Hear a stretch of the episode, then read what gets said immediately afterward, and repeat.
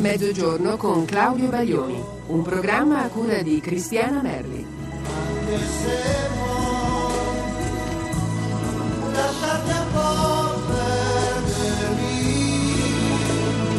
Buongiorno a tutti voi che ascoltate, è giovedì 16 e ieri avevo promesso a Paola 13.637 in club di eh, rispondere a una sua domanda, che fine ha fatto l'isola di Dudummalò? Allora, l'isola di Dudummalò è una commedia musicale annunciata, preparata, scritta intorno al 1972-73 e, e, gran parte di, di quei temi, io non la terminai mai, credo che poi sia stata terminata da qualcuno in seguito, sono diventati invece quelli che ho scritto io, eh, le canzoni che erano inserite all'interno del, dell'album che, che, si chiama E tu.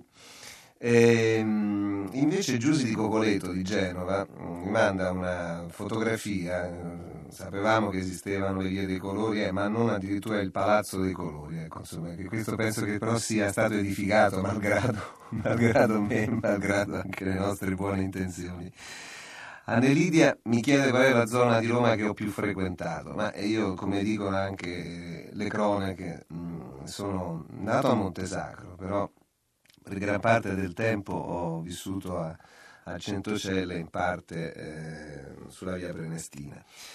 Poi c'è Barbara Di Monica che mi chiede se prima di scrivere oltre uh, ho letto Nietzsche, eh, beh, non esattamente in, in, quel momento, in quel periodo, anche se lei nota delle, mh, delle connessioni, delle parentele, specialmente nei, nei riferimenti del, dell'andare oltre l'uomo, della morte di Dio, dell'inno alla vita e del superamento di sé ad Antonella di Lavagna che mi chiede come è stato cantare allo Sporting Club di Monte Carlo. Beh, è stata un'esperienza mh, affascinante perché ecco, è stata una delle eh, incursioni che qualche volta faccio eh, mettendo insieme musica pop, musica leggera con i linguaggi, le voci eh, della, dell'orchestra classica e lì c'è una, una una filarmonica veramente eh, molto preparata. Poi mi chiede se scriverò davvero la favola di Toldo. Toldo no, era il portiere numero uno, però riserva, della riserva ai mondiali di calcio. Ma più che, più che era, era una intenzione e in fondo credo che questa favola l'abbia in qualche modo già vissuta, anche se il finale forse poteva essere migliore. A Mina, mm, 1975 di Fasano, che dice che mi ha scoperto in un fuzzino di detersivi. Immagino che si riferisca a una delle tante nefandezze che a volte i discografici fanno, inserendo eh, eh, di, di, loro eh, arbitrio eh, eh, cose dentro fatti commerciali. Insomma, ci fu anche una lunga avvertenza ehm, eh, legale in, in, tutto questo. Poi mi chiede come difendo la mia privacy. Ma, uh, non credo ci sia una difesa precisa. Mm, io ho sempre pensato che eh, un personaggio pubblico è, è pubblico in, in, tutti i suoi aspetti, ehm, però cercando di salvare le persone, le vite, le sensibilità di tanti che magari ti sono vicini e che eh, hanno tutto il diritto invece di essere salvaguardati.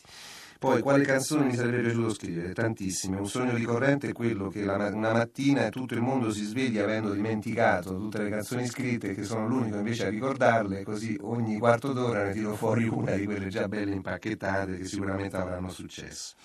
E poi mi chiede ancora se sono io a decidere la scaletta delle canzoni. Sì, assolutamente sì. Come ho detto altre volte, più delle volte ho eh, la, la, sensazione, un po' come eh, appunto ancora riferendomi ai mondiali, no? quando un allenatore manda in campo una squadra di sbagliare spesso la formazione, ma d'altronde devi usare, devi decidere e quindi comunque sia così andrà. Eh, a Ivan Valentina Rosangela di Napoli in bocca al lupo vabbè, per gli esami di IVA, mh, mm, che ha sostenuto l'ultimo con l'auricolare, ormai è una moda, si, si visita con l'auricolare, si sostiene l'esame con l'auricolare. Da 15 anni dice che giocano la schedina di 2-1X, X2, 1X, 1X, 2-1-1, 2-1X, ma anch'io l'ho provata una volta, non è riuscita, mi confermo, non l'ho provato però per 15 anni, eh. non ho avuto questa pazienza. E, ehm, poi mi dicono che cosa ho pensato quando eh, Gigi Di Biagio ha sbagliato, ha sbagliato il rigore. Ma insomma, ho, ho, avuto credo la stessa sensazione che ha avuto la palla, praticamente ho dato una botta sulla traversa.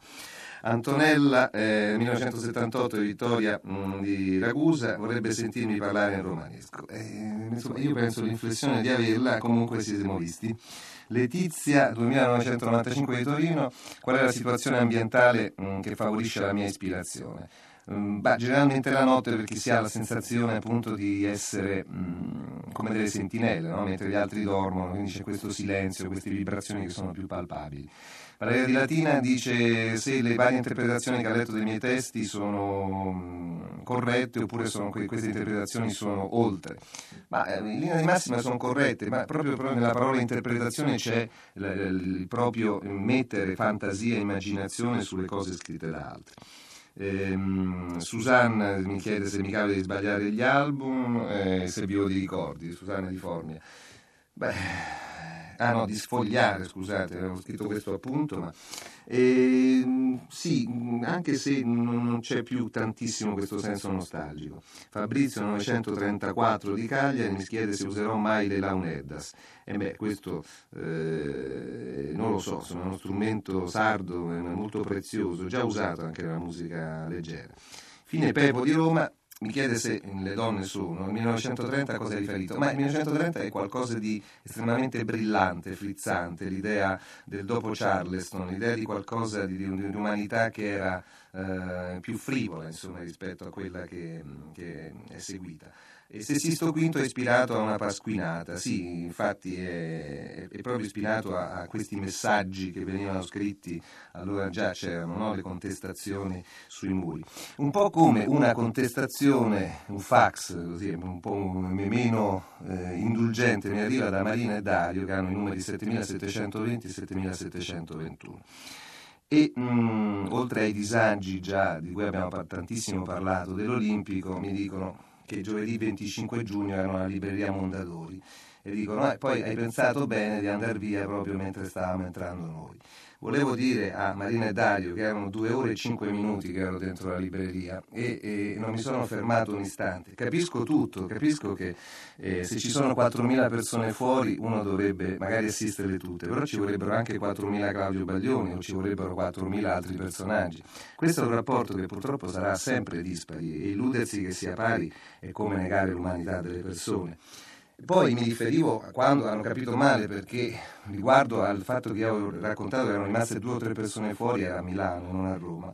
E poi anche la loro delusione di non avermi incontrato a Castelluccio di Norcia domenica 21, come era stato scritto sul Corriere Umbro. Eh, che ci posso fare? L'ho letto anch'io e per me è stata una discreta sorpresa.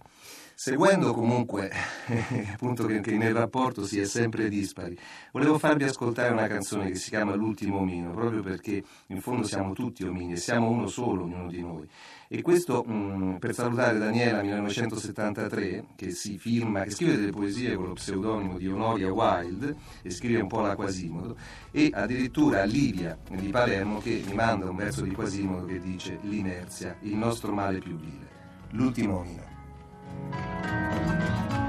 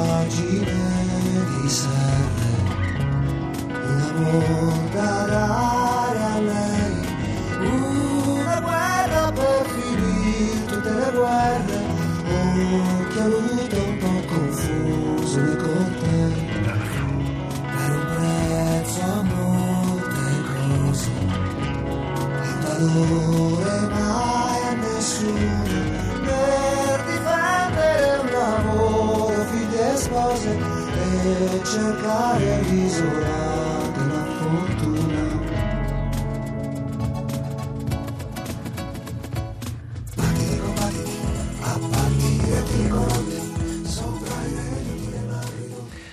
Allora, non so bene quanto fosse alto l'ultimo mino, anche perché è un personaggio da videogiochi, però anche per rispondere a Marina e Dario di prima, che mh, dice come inevaso qualche risposta, eh, beh, io sono alto 1,84 m, non pensavo che la cosa fosse così importante, ma insomma comunque rispondo a questa domanda.